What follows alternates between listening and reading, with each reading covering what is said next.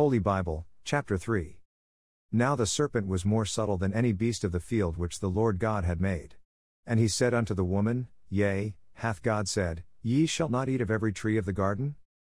And the woman said unto the serpent, We may eat of the fruit of the trees of the garden. But of the fruit of the tree which is in the midst of the garden, God hath said, Ye shall not eat of it, neither shall ye touch it, lest ye die. And the serpent said unto the woman, Ye shall not surely die.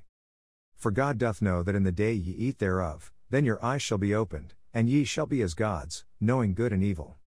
And when the woman saw that the tree was good for food, and that it was pleasant to the eyes, and a tree to be desired to make one wise, she took of the fruit thereof, and did eat, and gave also unto her husband with her, and he did eat.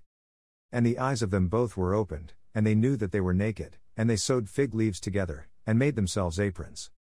And they heard the voice of the Lord God walking in the garden in the cool of the day, and Adam and his wife hid themselves from the presence of the Lord God amongst the trees of the garden. And the Lord God called unto Adam, and said unto him, Where art thou? And he said, I heard thy voice in the garden, and I was afraid, because I was naked, and I hid myself. And he said, Who told thee that thou wast naked? Hast thou eaten of the tree, whereof I commanded thee that thou shouldest not eat? And the man said, The woman whom thou gavest to be with me, she gave me of the tree, and I did eat. And the Lord God said unto the woman, What is this that thou hast done? And the woman said, The serpent beguiled me, and I did eat.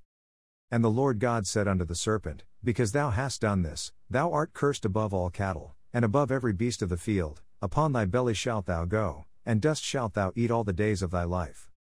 And I will put enmity between thee and the woman, and between thy seed and her seed, it shall bruise thy head, and thou shalt bruise his heel.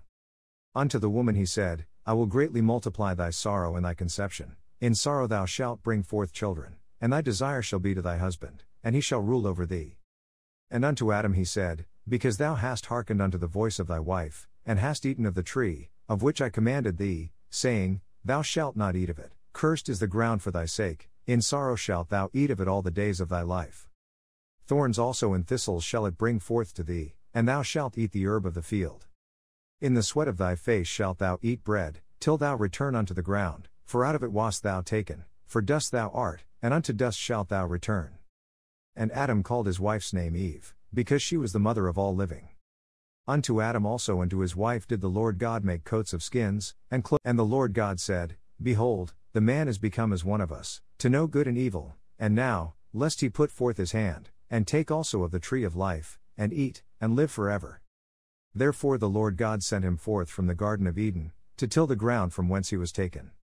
So he drove out the man, and he placed at the east of the Garden of Eden cherubims, and a flaming sword which turned every way, to keep the way of the tree of life.